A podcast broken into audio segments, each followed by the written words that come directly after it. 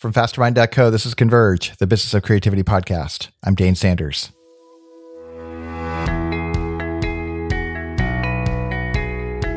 Converge is a show about that space, that tension between the stuff you make and making money or something valuable from your stuff. The show lives where creativity and business collide, giving all of us the opportunity to rethink how we work and live in the digital economy.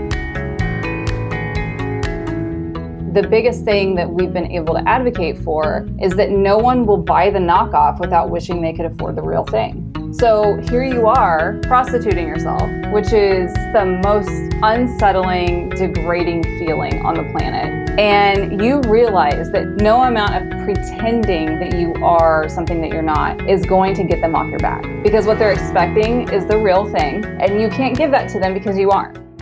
When any of us start out building a business, we have these ambitions to have our greatest talent come out in the world and make a massive difference. And it's so exciting in those early stages.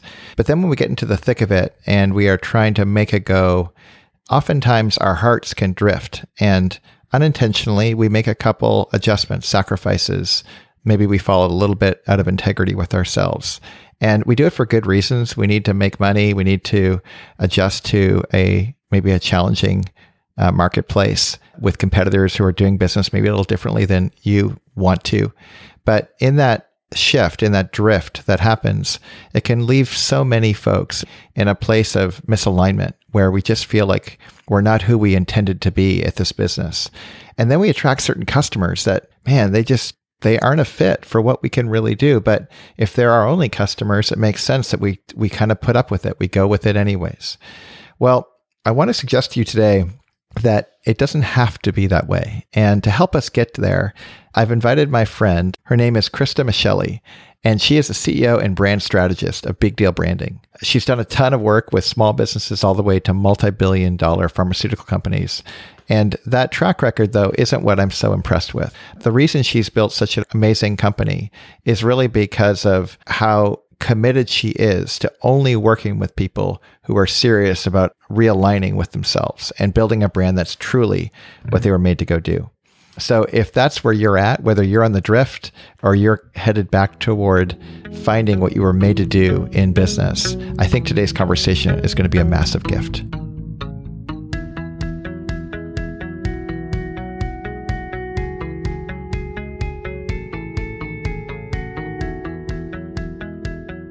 Krista Michelli, welcome to Converge.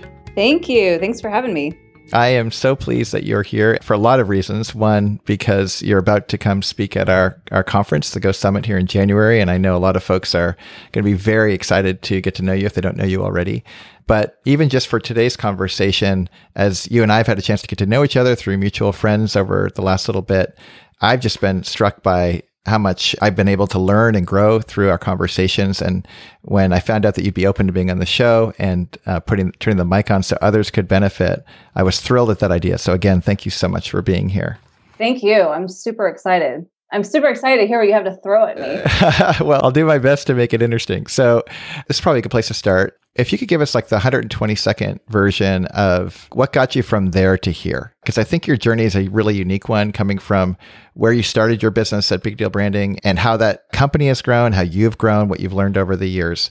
But talk a little bit about your journey. Yeah, so the evolution's been very interesting. I think when I started Big Deal Branding, it came from a place of I'm working in house, you know, doing traditional marketing for both corporate, Fortune 500, nonprofit.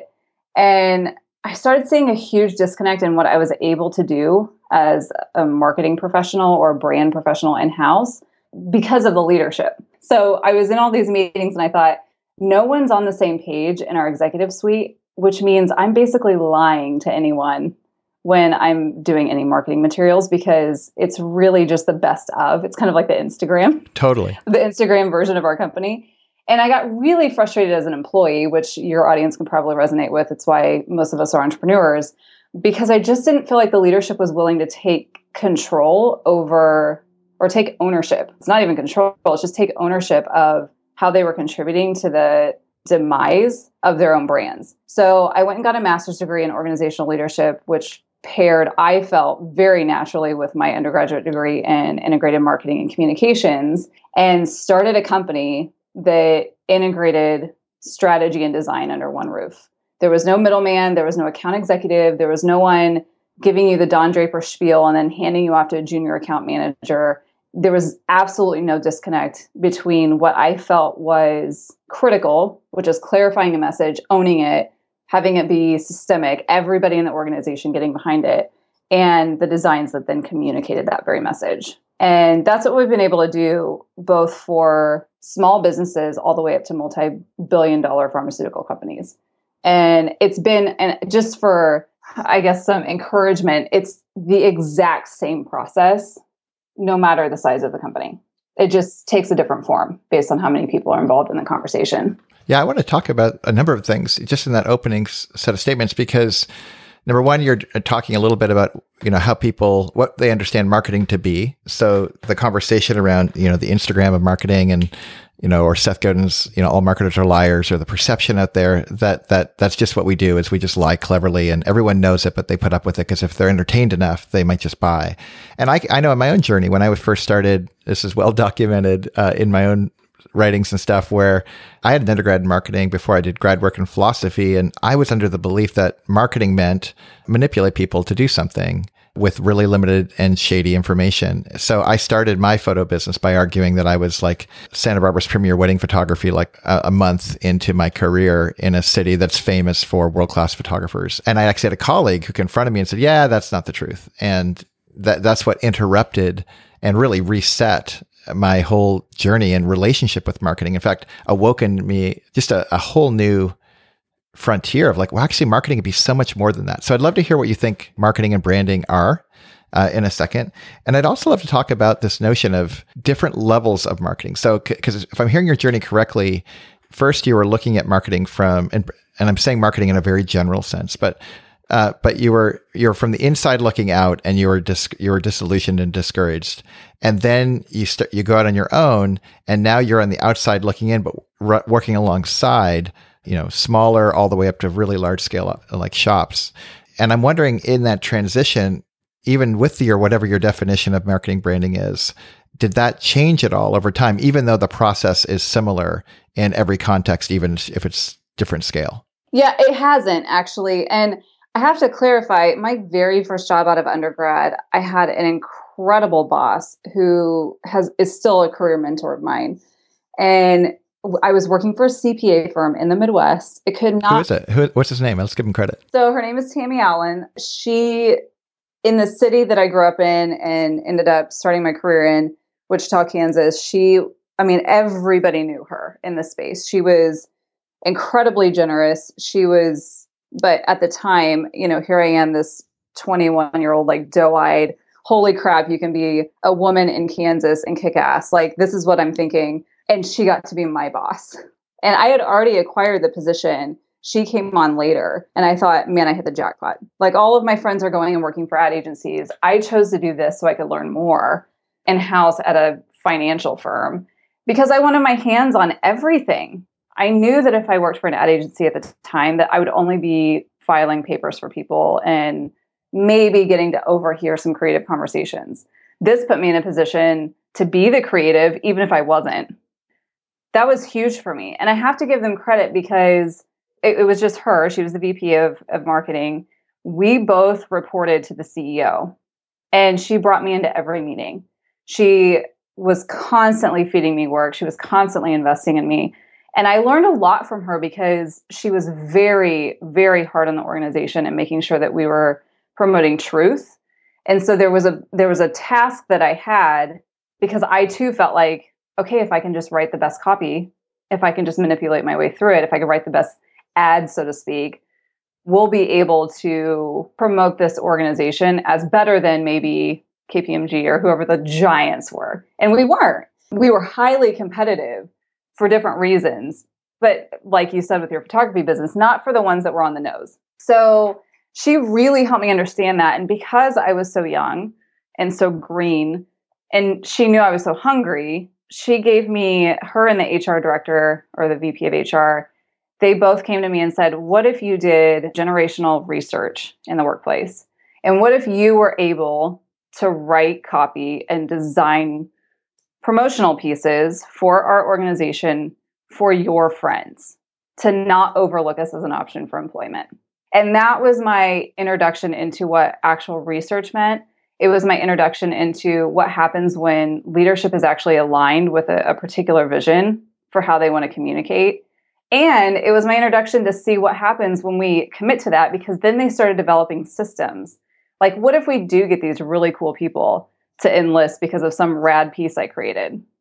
Like, I'm going to feel really bad if they come to an environment that's sterile. And so they started creating all these programs and mentorships. And it became this very snowball effect because leadership initially gave me a task that they all agreed was important and started flushing it out from that point.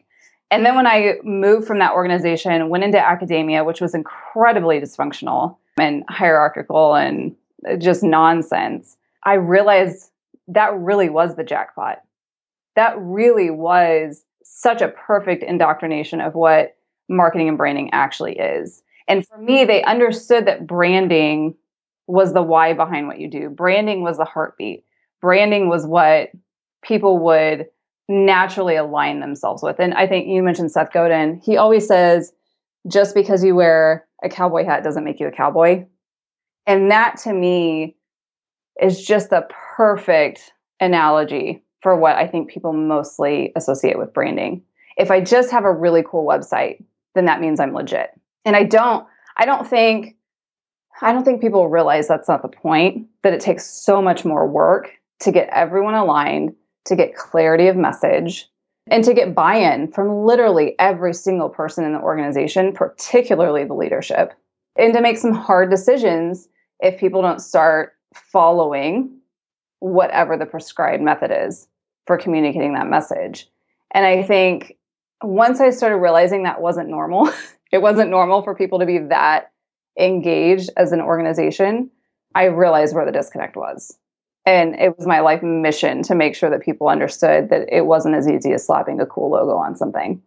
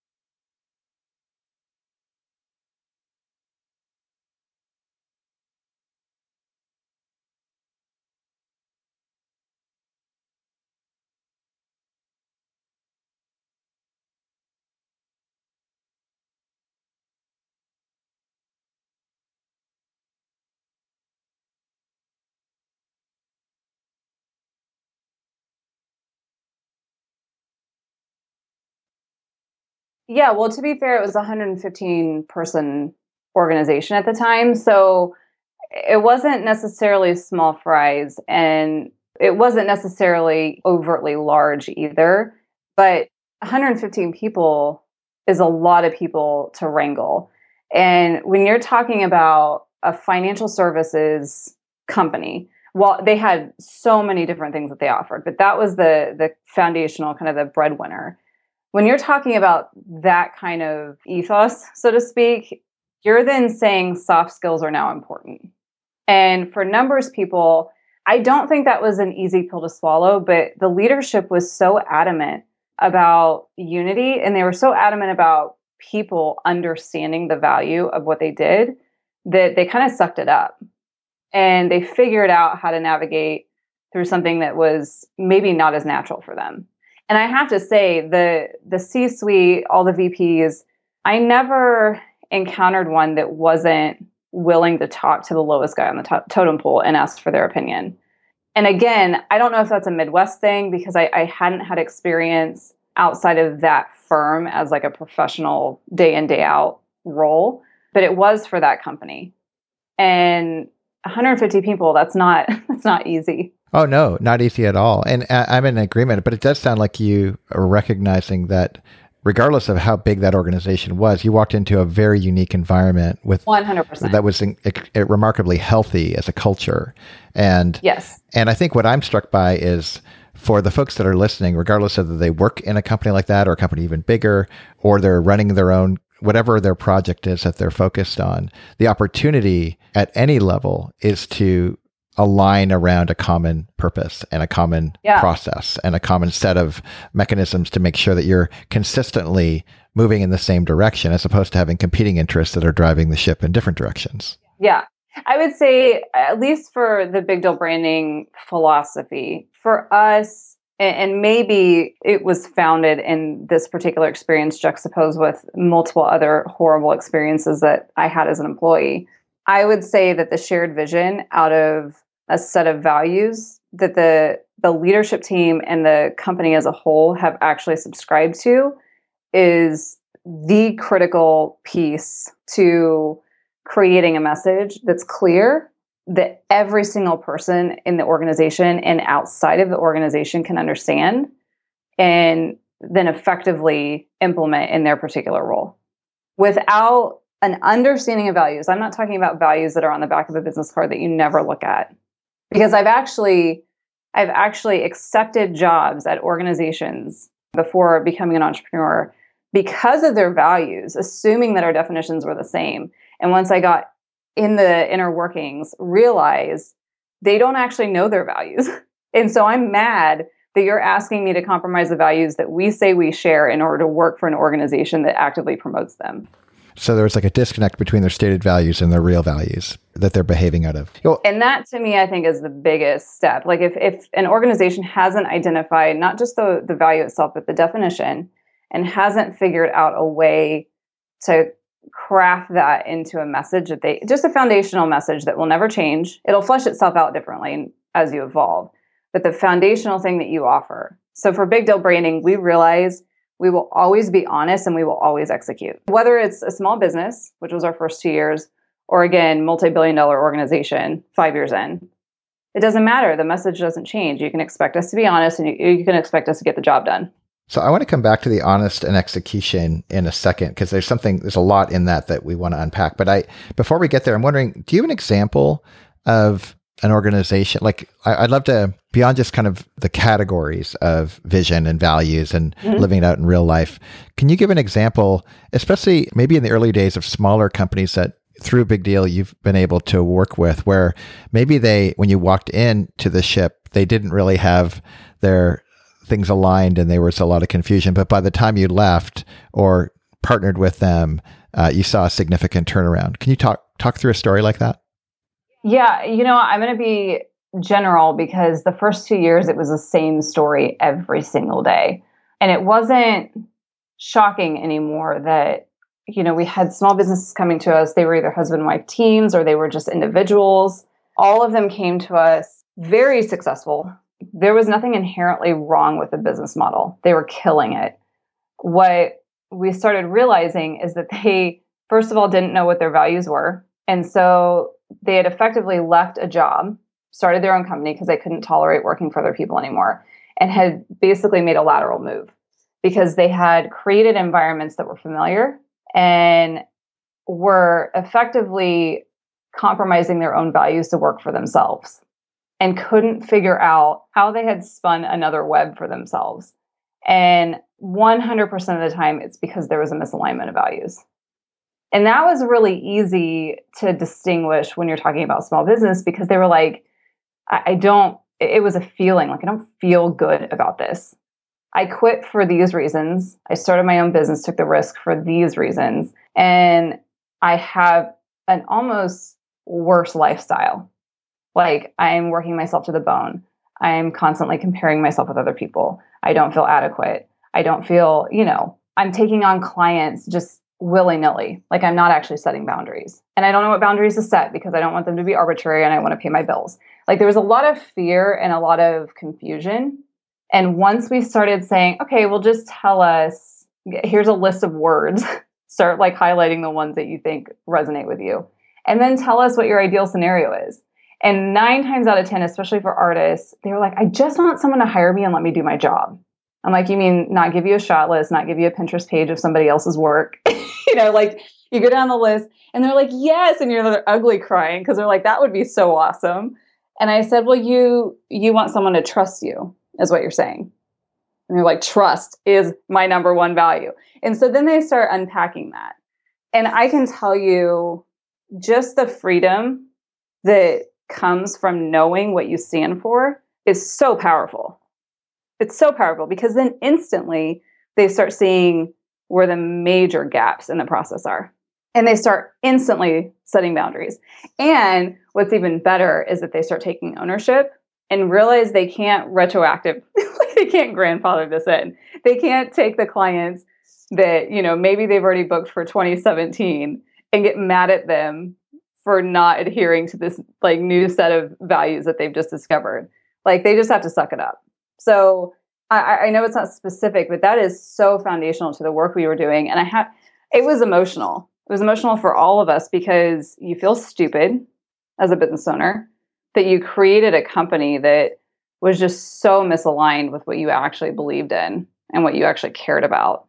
And they were scared. They were like, well, what this means now that I have this knowledge is that I have to start making different decisions. And I, I'm afraid that the success I've found is solely based on the poor mechanisms I've set in place, the unhealthy ones.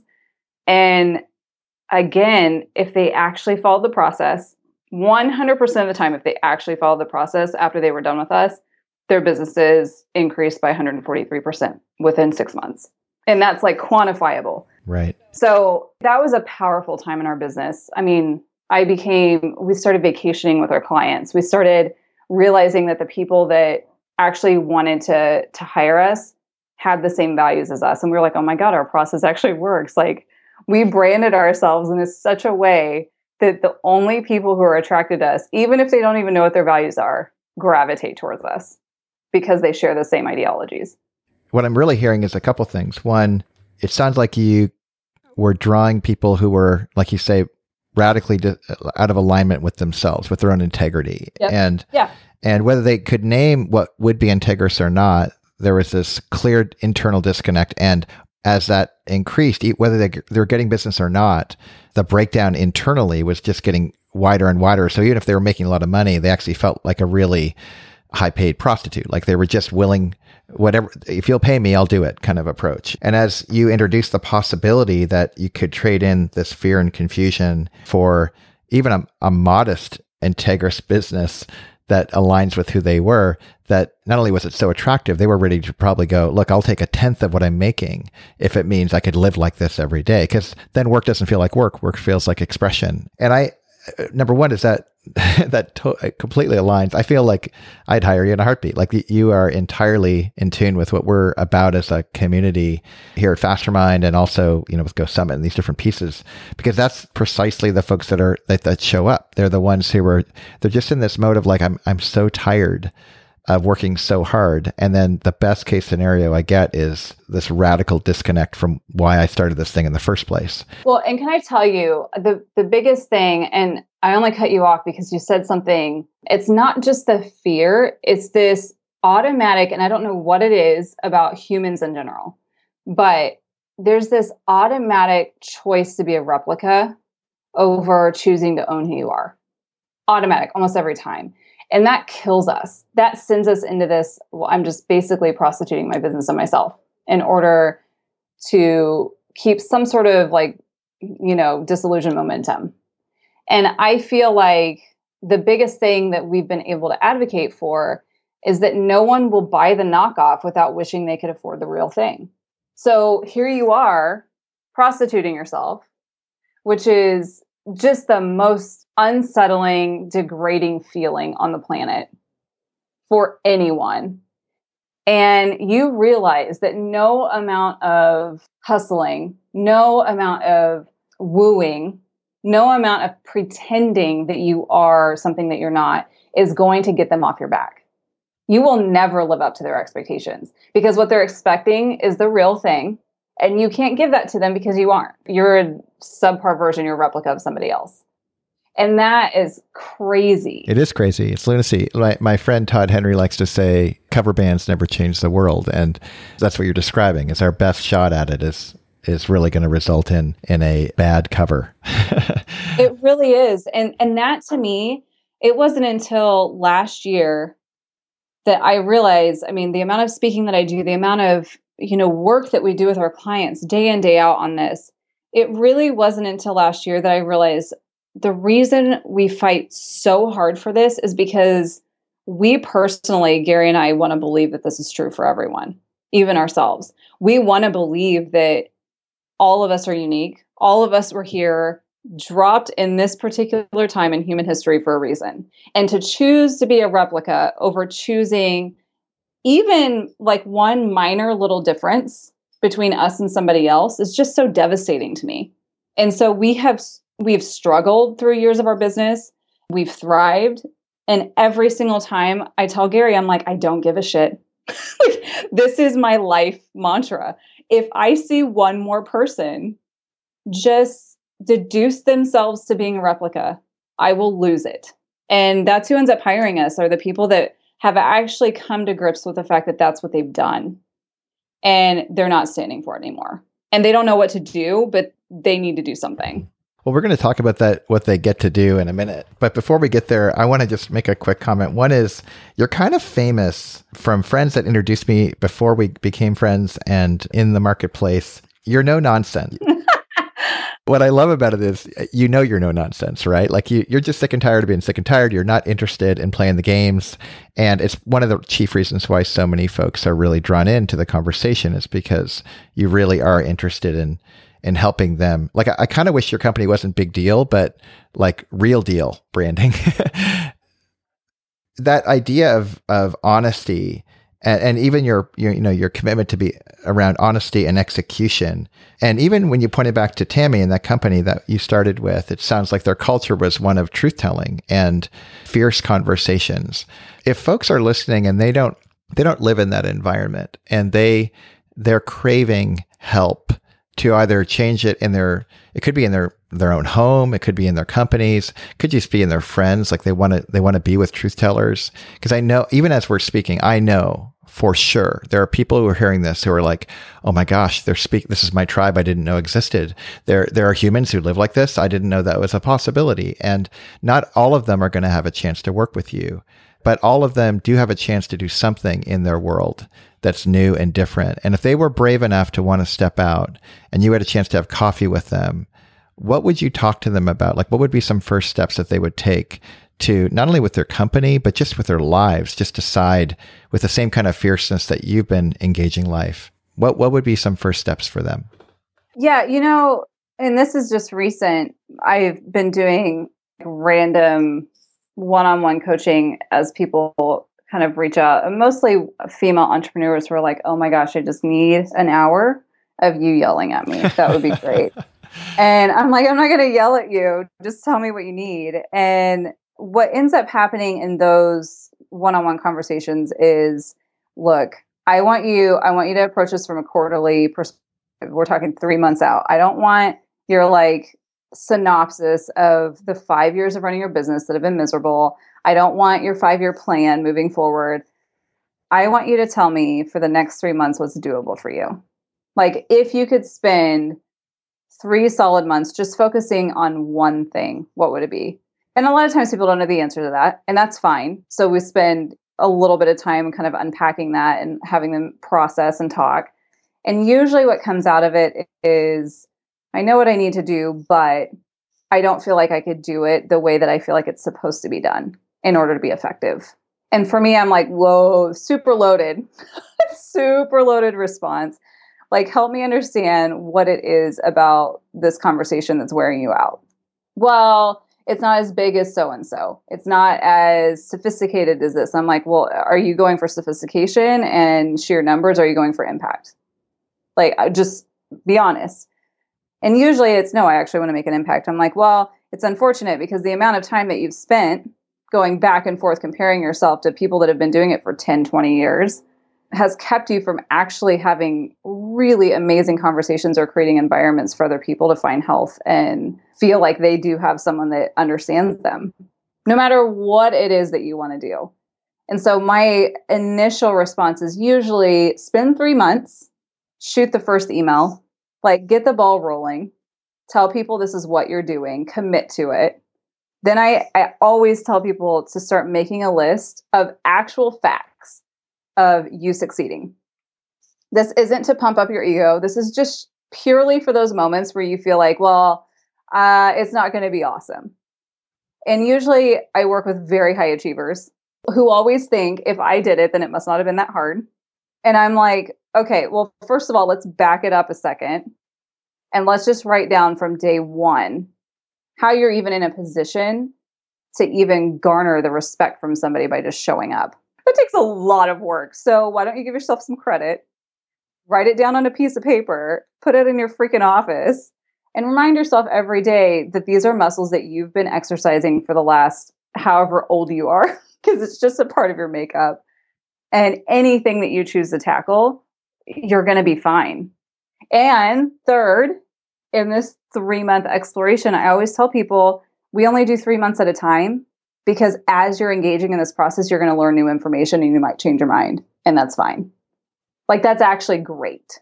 I don't think you need to commit to something with limited knowledge and then start gaining knowledge and realize, hmm, that's not near at, like what I was anticipating. And then hold on to it because you don't want to be embarrassed that you told people you were going to do something and then you didn't.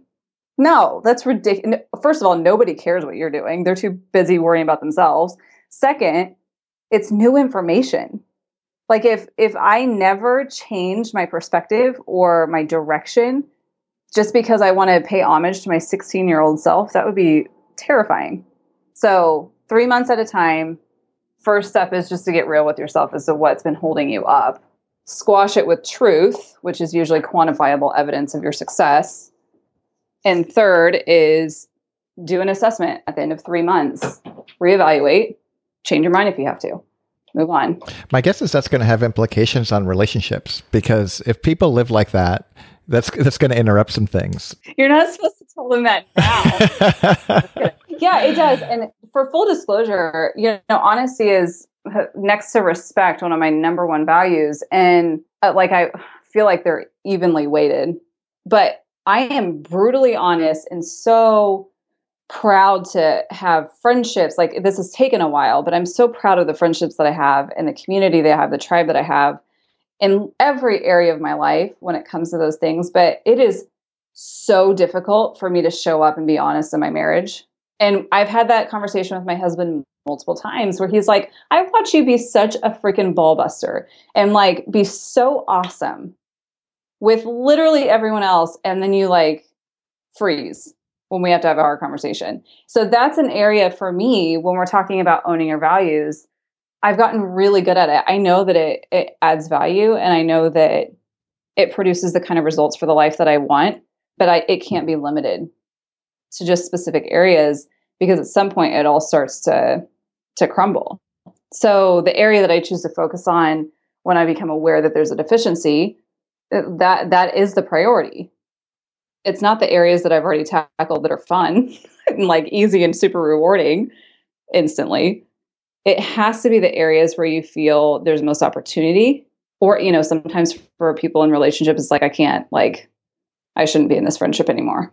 And that's a really hard conversation. It's not fun.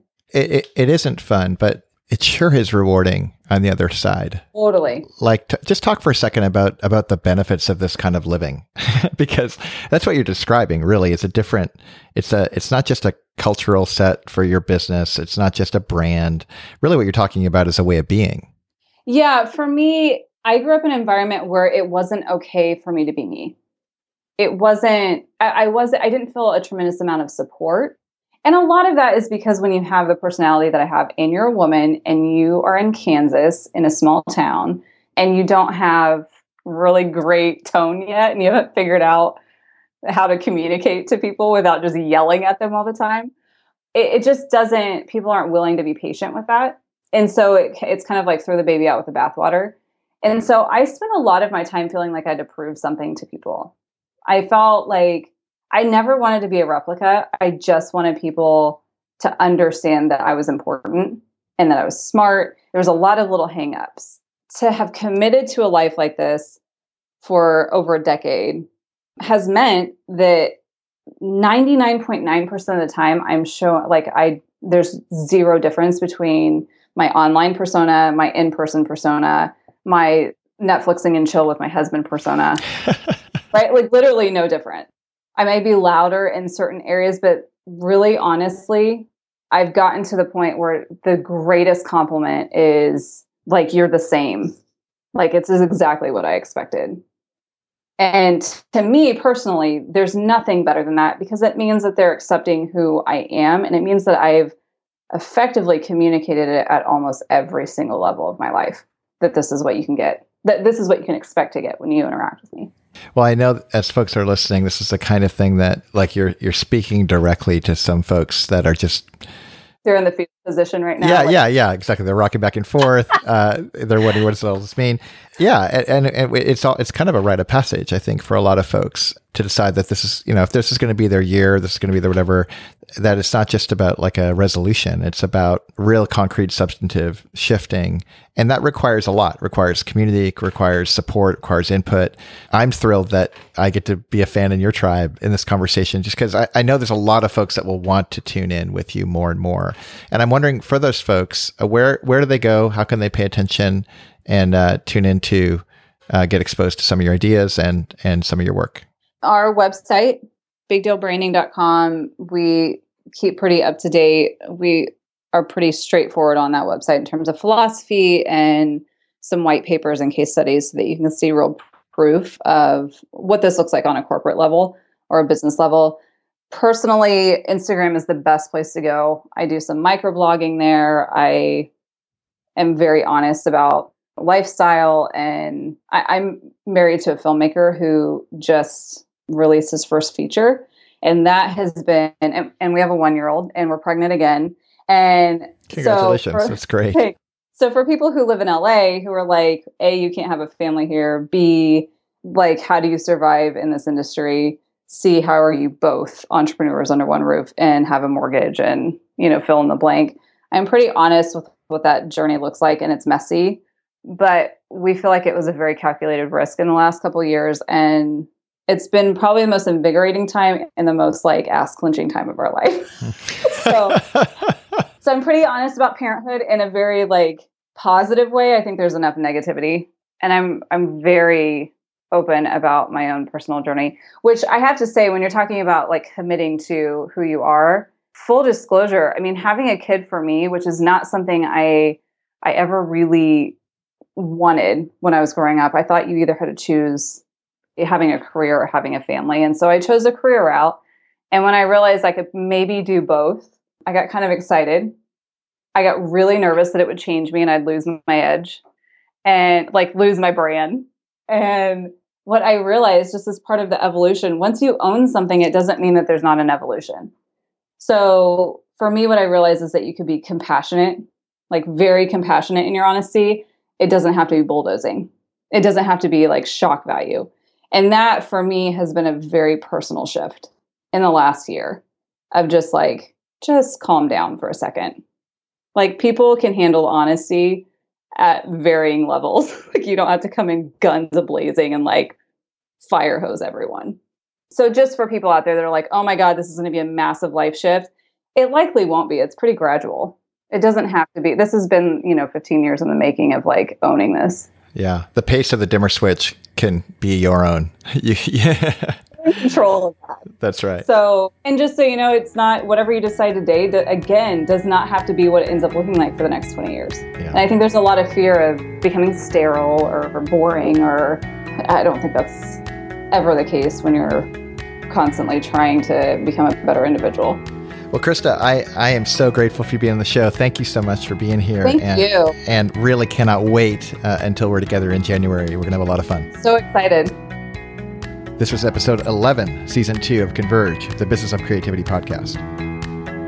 Music today provided by Triple Scoop Music, the leading music service for creative professionals. Find the perfect song for your next project at triplescoopmusic.com. Fastermind.co is home base for all things Converge. It's also where you can find exactly what you need to make real change happen. Like ever want to ditch your not so smart smartphone addiction? Knock that out this week. No kidding. Find out more at fastermind.co. Until then, I'm Dane Sanders. I cannot wait until next time.